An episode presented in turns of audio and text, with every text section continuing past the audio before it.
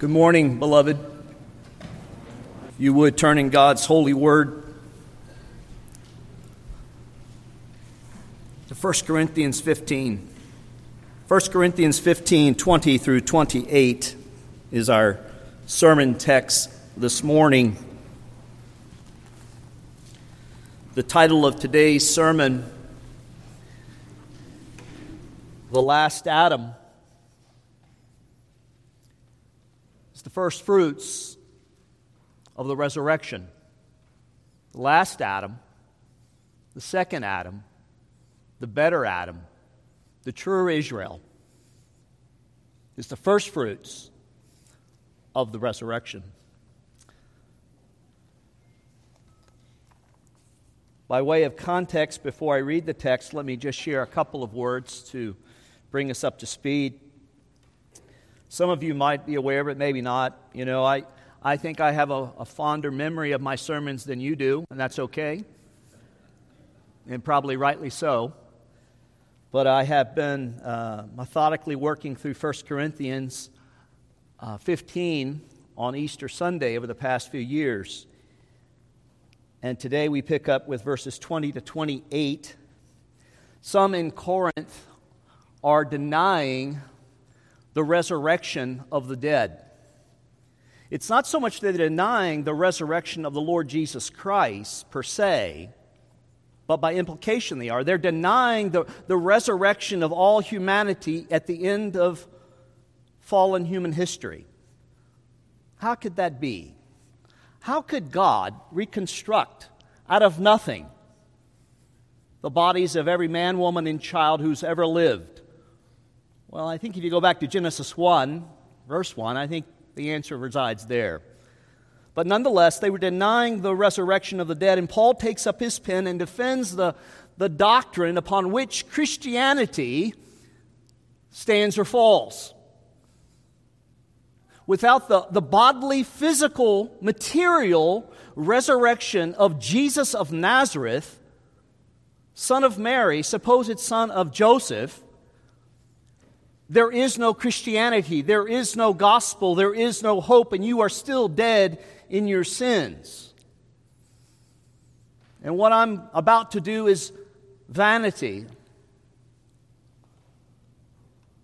So, Paul defends this historical doctrine in verses 1 through 11. And then in verses 12 to 19, he spells out the disastrous consequences if Christ be not raised that the apostles' preaching is false. They're, they're a bunch of false witnesses, they're liars. Paul sets out the, the timing, the order, the sequence of the resurrection. How is it all going to unfold? What's the chronology of the resurrection of the dead? Let's listen now as I read verses 20 to 28 of 1 Corinthians 15. It's found on page 961 of your Pew Bibles.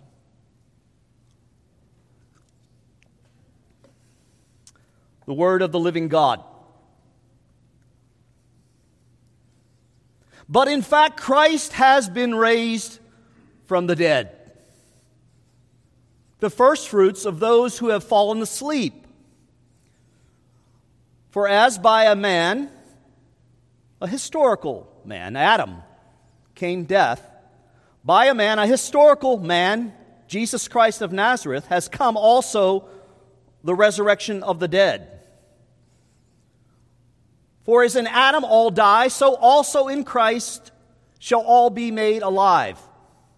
But each in his own order Christ the firstfruits then at his coming, those who belong to Christ. Then comes the end, when he, Christ, delivers the kingdom to God the Father after destroying every rule and every authority and power. For he must reign until he has put all his enemies under his feet. The last enemy to be destroyed is death. For God has put all things in subjection under his feet. But when it says all things are put in subjection, it is plain that he is exempted who put all things in subjection under him.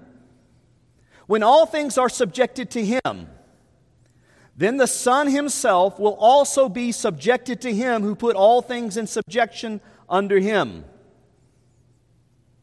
So that, or that, God may be all in all. Thus far, the very words of the living God. May He add His eternal blessing to my exposition and to our hearts as we sit and stand before Him today. Let's pray together.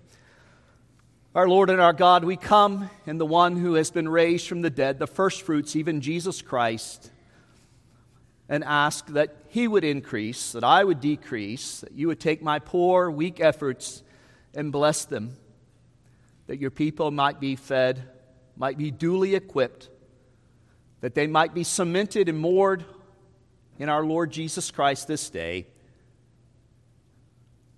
We pray this in the name of the one who lives for us, who prays for us, who is coming again for us, even our Lord Jesus.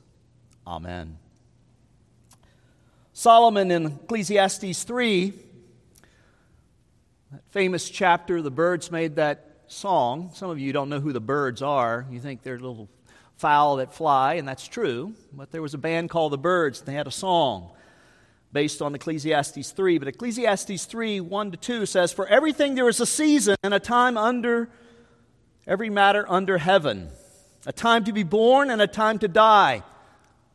And Paul would add, if he would be so bold to add, a time to be raised from the dead. And while believers have been spiritually raised, we've seen this in Colossians. We made this reference last time we were together in Colossians 3 that we've been raised with Christ from the dead, and our lives are now hidden in Christ in heaven, where Christ is, being kept by Him and for Him.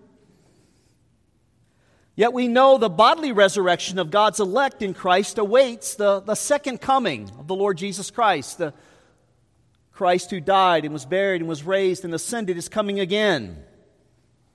And, saints, it's in light of Christ's resurrection and subsequently our own resurrection that gives us definition, that gives us meaning and purpose and shapes, and is the halogen light upon all that we do, all that we think, all that we set our hearts upon.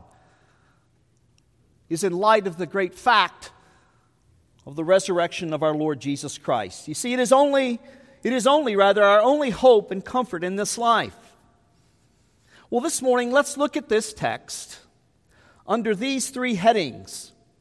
It's richly immense as far as theologically, and we could spend much time here, but today we have three points the guarantee of the believer's resurrection, the guarantee, the certainty of the believer's resurrection, the timing right? The order, the timing of the believer's resurrection. And then lastly, the goal, the, the telos, the purpose on which, to which all is moving. What is the purpose of the resurrection in the grand scheme of God?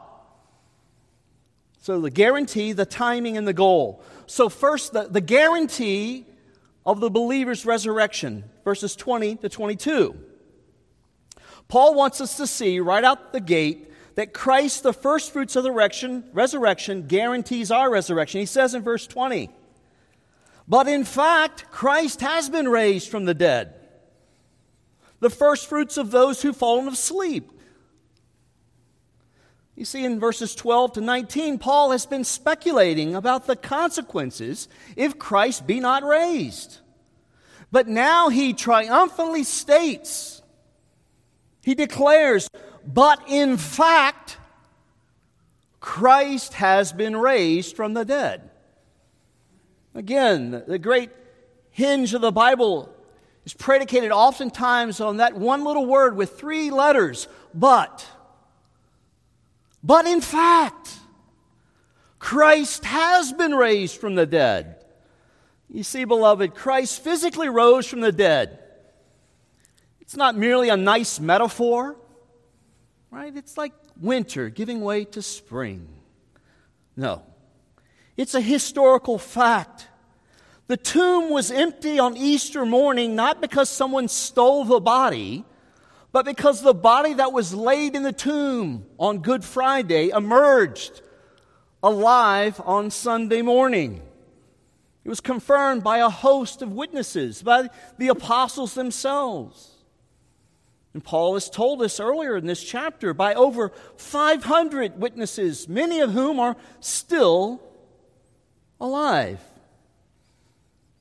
You see, therefore, saints, the apostles' preaching is valid. Your, your faith in Christ does save you. You are not in your sins. You do have the hope of the resurrection because Christ has been raised bodily from the dead for all those who've fallen asleep.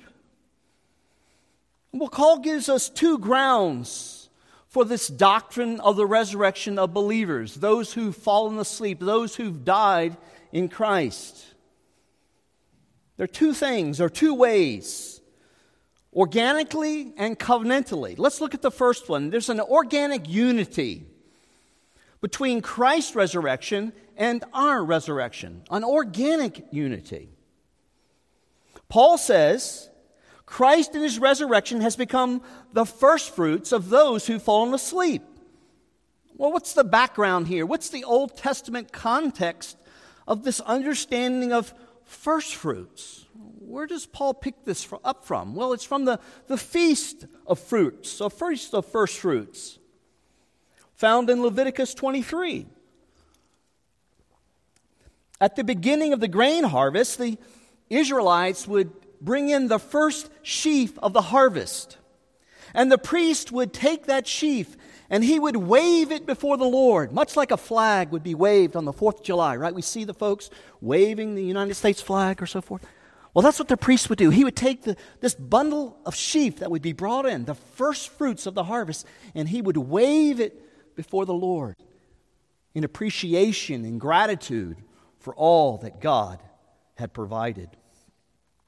But not only was this a way of showing gratitude, it also symbolically assured the people of God that the rest of the harvest was sure to follow. The first fruits served as a sign that a greater harvest is yet to become. Right? It's kind of like this. One of the things I love about spring and early summer is that in May, we plant tomatoes, right? Those little plants that have that smutty smell you get from Lowe's or Home Depot. You plant them, and it takes about 40 to 50 days to, to mature till the fruit starts to appear. And then all of a sudden, you start to see these this green fruit. And as the sun beats down, as the temperature rises, as the rain falls, God providentially matures that fruit. And before long, one of those tomatoes, big, what is it, the big, uh, what do they call it? Big, give me, somebody give me the answer.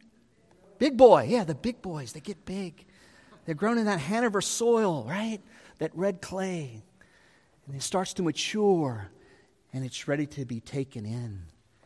You bring in that first fruit from the harvest and you enjoy it.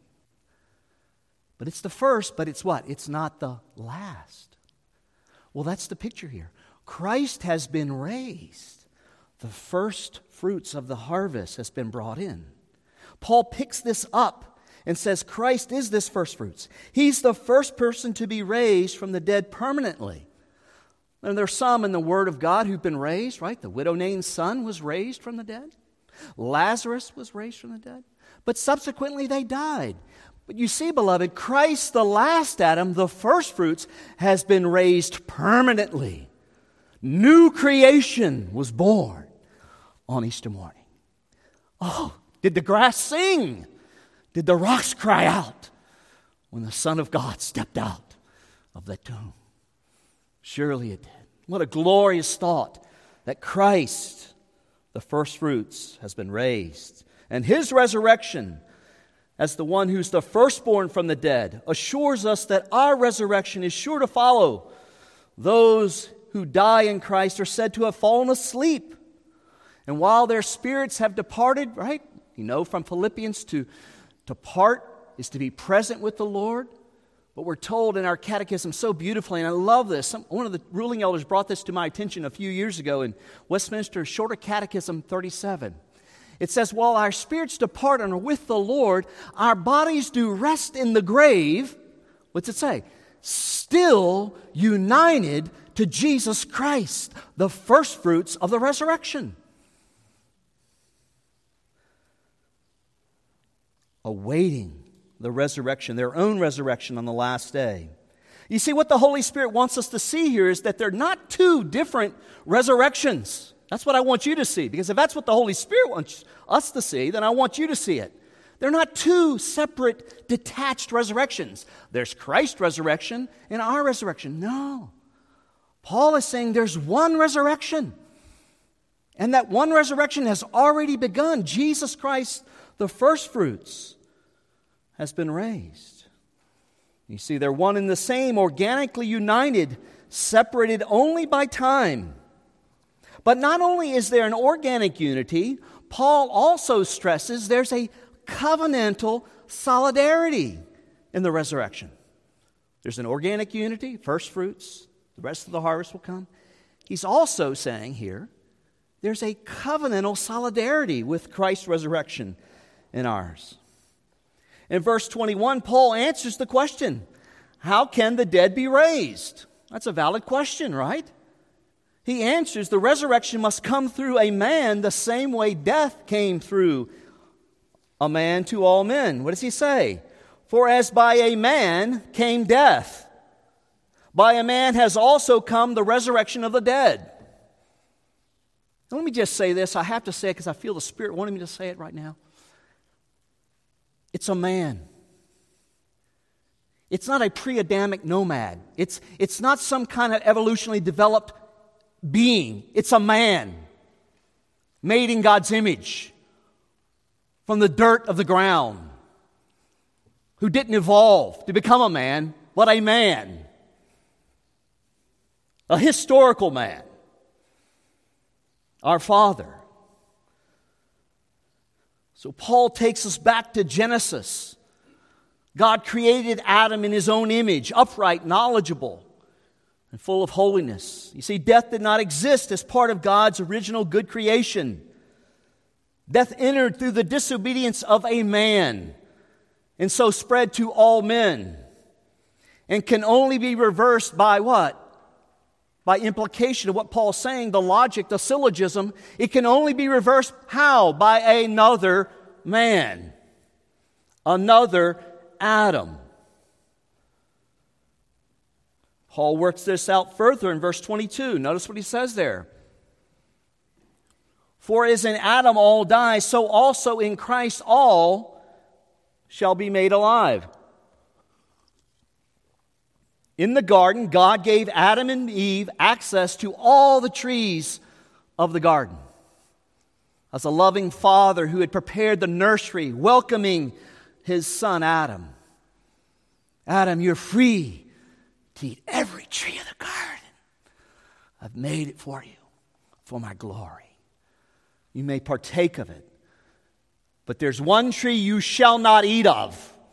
Genesis 2 17. For the day you eat of that tree, the tree of the knowledge of good and evil, that day you shall surely die when you partake of that fruit.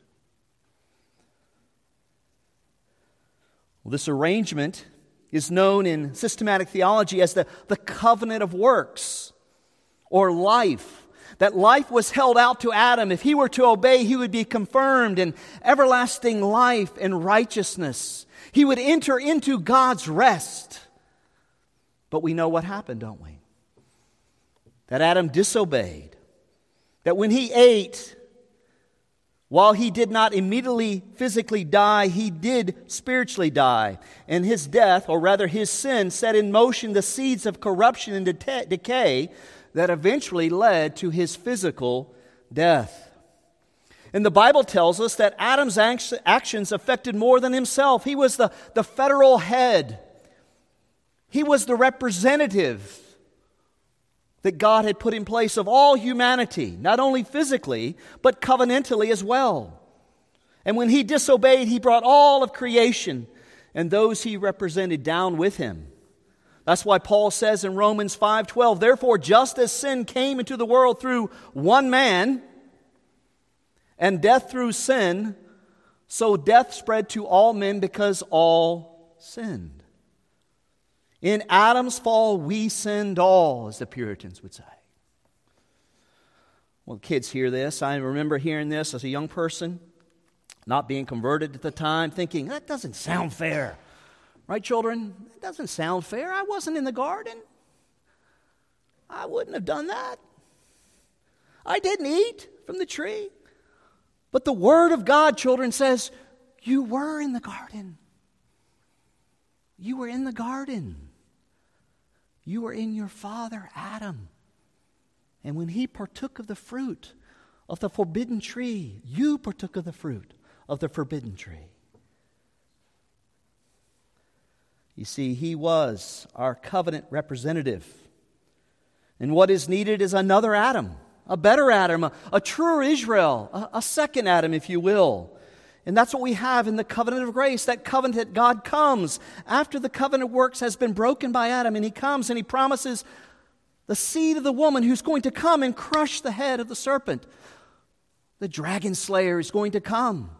Another Adam, a truer Adam, a better Israel, who would reverse and bring about the life that Adam forfeited.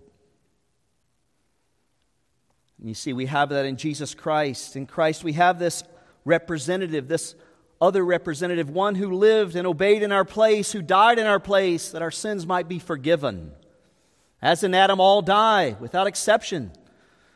So also in Christ shall all the elect, all those in Christ, shall be made alive. Listen to Romans 5:18. Paul goes on in that same chapter in Romans 5. Therefore, as one trespass led to the condemnation of all men, so one act of righteousness leads to the justification in life for all men in Christ. In Adam, we are dead. We are without hope. We are without God. We are awaiting a fiery judgment to fall. But in Christ, we're made alive. We've been translated from the domain of darkness into the kingdom of his beloved Son through our regeneration and union, saving union with Jesus Christ. And given a living hope, as we were reminded this morning. The question this morning is this Who are you in? We know by birth, by organic, biological birth, you're in Adam. But are you in Christ? Are you in Christ? You see, there's a beautiful illustration that Thomas Goodwin, the great Puritan writer, says that there's a belt that hangs from Christ's waist. And there's a belt that hangs from Adam's waist. And all of humanity is hung on one of those two belts.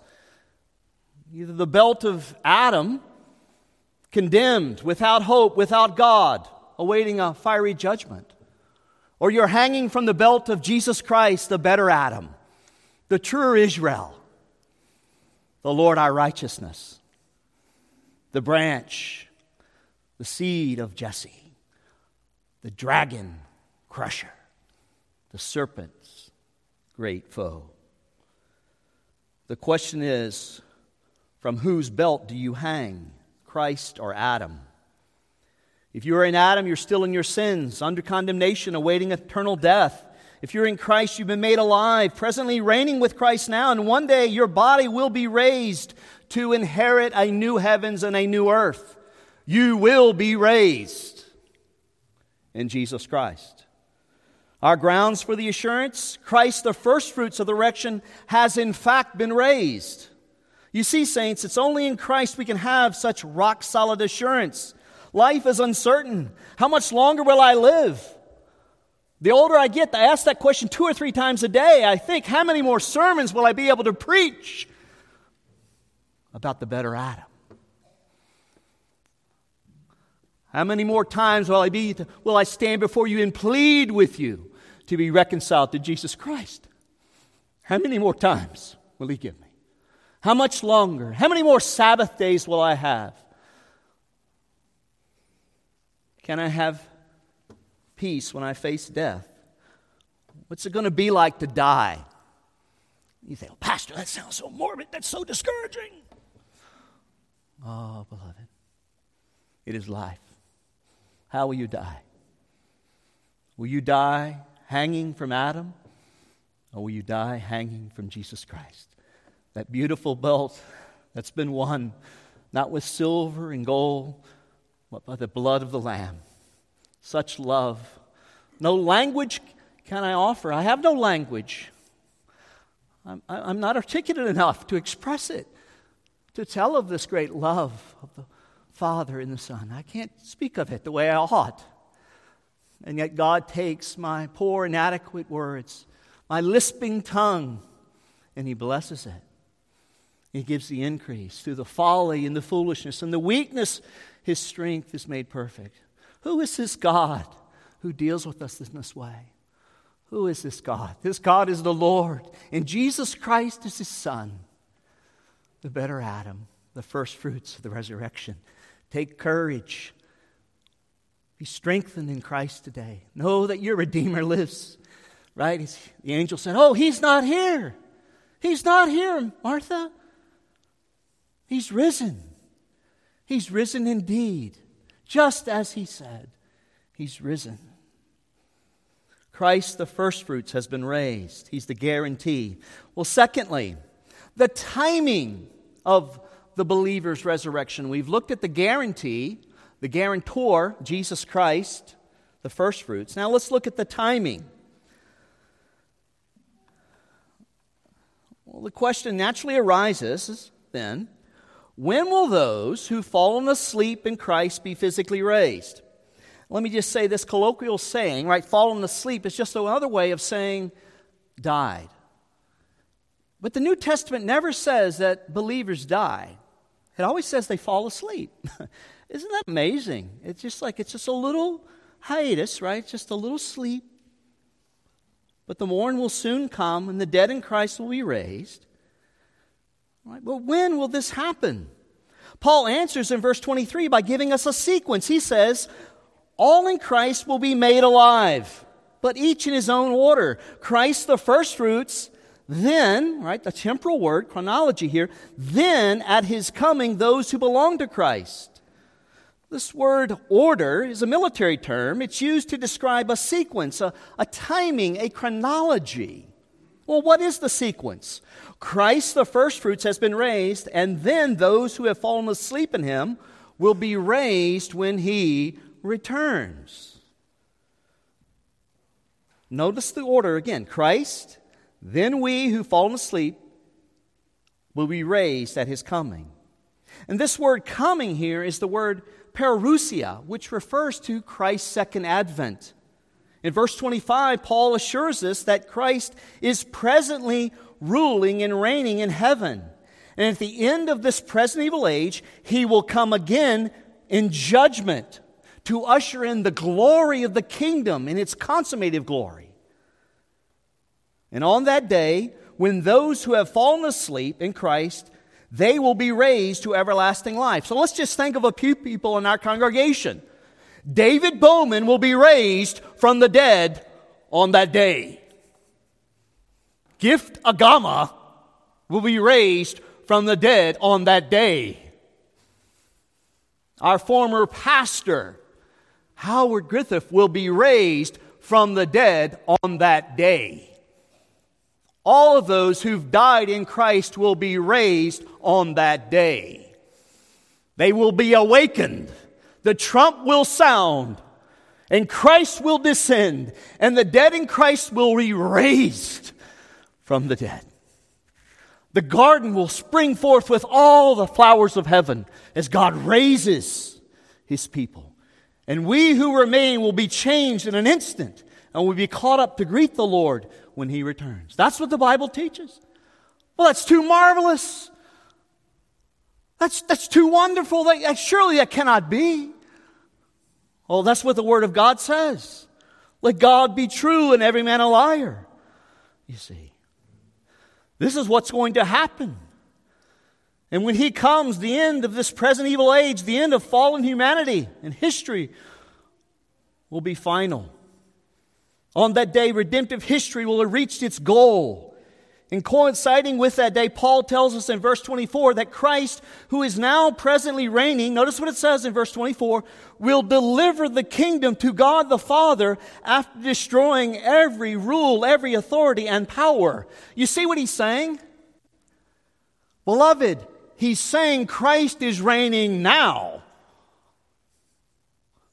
And I thought to myself, what are the, implica- the implications for that? Our whole sermon series. He's reigning now. We're not defeated.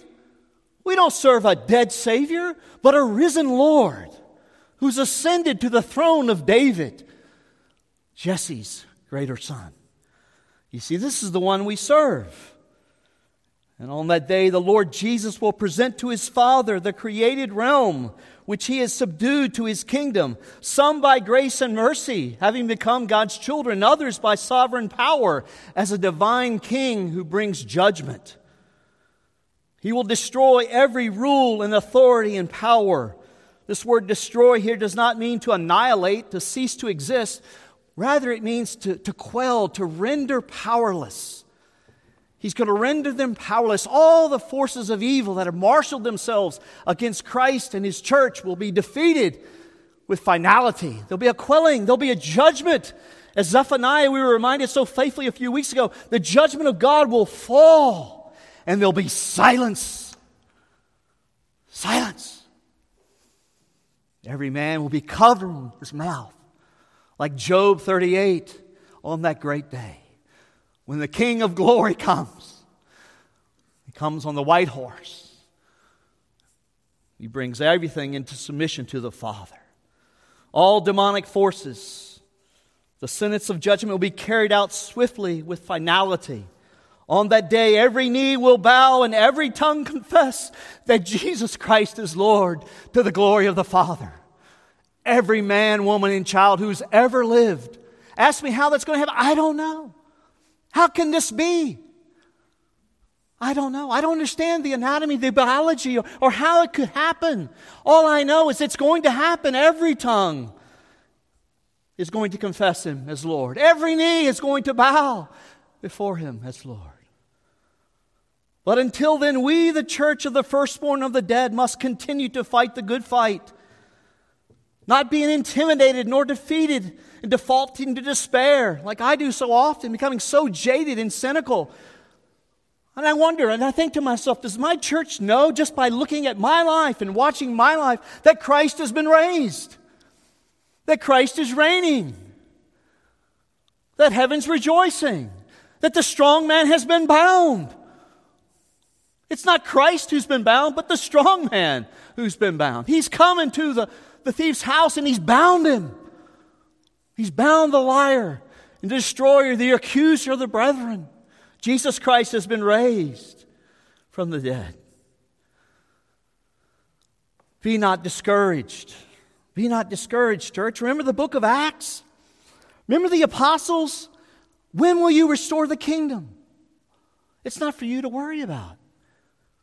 But you'll be clothed with power. Wait in Jerusalem. And then you'll be my witnesses to Jerusalem, Judea, Samaria, to the ends of the earth. And we saw in the book of Acts that the gospel goes forth. And does it go forth just like a little trickle of a stream? No, it goes forth like a mighty river, conquering. It conquered the world. Cannot God, who conquered the world in the first century, conquer it again? Now, some of you are sitting there, Pastor, you're sounding so much like a postmillennial. Oh, that's because the text lends itself to that. Every Sunday I'm postmill, right? No matter how dark it gets, Monday through Saturday, I'm postmill on Sunday because we get to proclaim Christ is Lord. Christ is reigning in his kingdom. He's sitting on the throne of David, even now. We are more than conquerors through him who loved us and gave himself for us.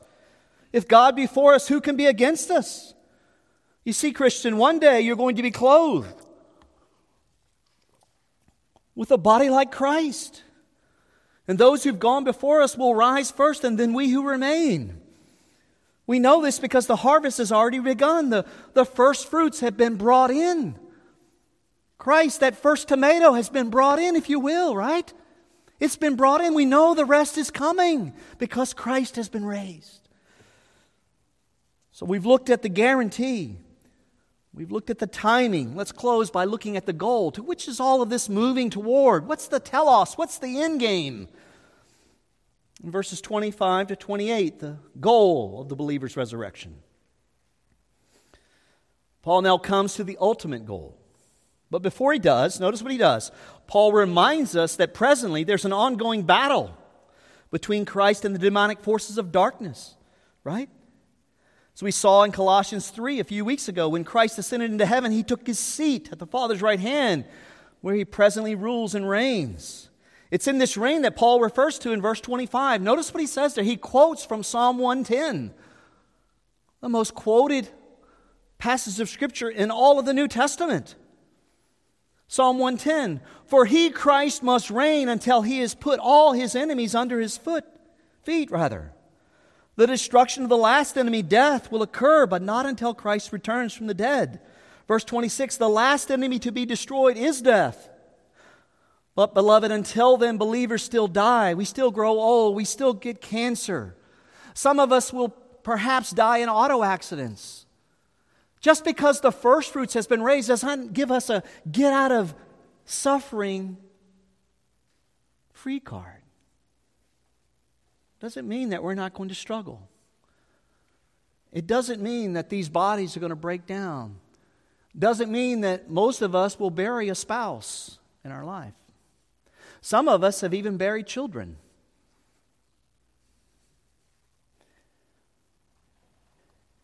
Jesus' resurrection does not free us from the reality of facing death, yet it does free us from the reality of the fear of death. Right? We need not fear. For God even uses death. Death is his servant to usher into the fidelity, the felicity, rather, of heaven, his saints. As believers, we still live with the consequences of the fall, yet Easter reminds us that death is already defeated. The day is coming when death will meet its ultimate end. Leon Morris says this At present, no man can resist the touch of death. Then death will be able to touch no man. Death may touch us for a little while, and barring the second coming, it will touch us all. But when Christ returns, the awful intruder called death will meet its final end. Nothing can separate us now from the love of God in Christ Jesus. And notice what he says in verse 27. We got to move on. Verse 27, notice how he quotes Psalm 8. Psalm 8, you're thinking, that's strange. Why would Paul quote Psalm 8 here? Notice what he says in verse 27 God has put all things in subjection under his feet. You see, Jesus Christ, church, is ultimately the Son of Man that David speaks of. You see, what Adam the first forfeited and lost in that dominion mandate there in Rome, rather in uh, Genesis 1 27 and 28, right? Dominion to rule and reign as God's, God's vice regent, made in his image, is now been restored through a better Adam, a truer Israel. Christ has conquered. All things in heaven and on earth will at last on that last day be brought to its ultimate subjection to the better Adam. All rule and authority and power, even death itself, will be placed under his feet. And then to what end? That God may be all in all. Verse 28. When all things are subjected to him, then the Son himself will also be subjected to him. Now, let me just say this theologically, I got to say it. He's not talking about ontological subjection of the second person of the Trinity to the first person, the Father. That's not what he's speaking of. He's speaking about the economic subordination within the covenant of redemption, as the role as the mediator, as David's son, he will subject himself. That's what he's speaking of here. Not ontology, but rather economy, the way it's happening. When all things are subjected to him, then the Son himself will also be subjected to him who put all things in subjection under him. Notice what it says, that next word so that or that God may be all in all. That God may be all in all. That's where all of history is going. That God, the triune God, might be all in all. the Father, the Son, and the Holy Spirit. He might be all in all. To him be all the glory and all the honor. You see, church. So, where does that leave us? It leaves us in adoration and worship. The victory has been won. Christ, the first fruits, brought in. He guarantees it.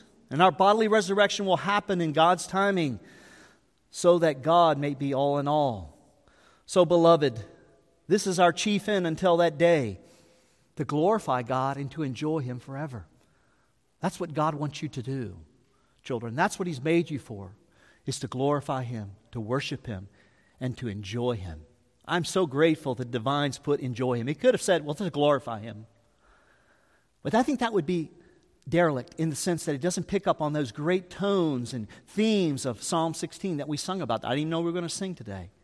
That at his right hand are pleasures, and in his presence there's joy forevermore, you see.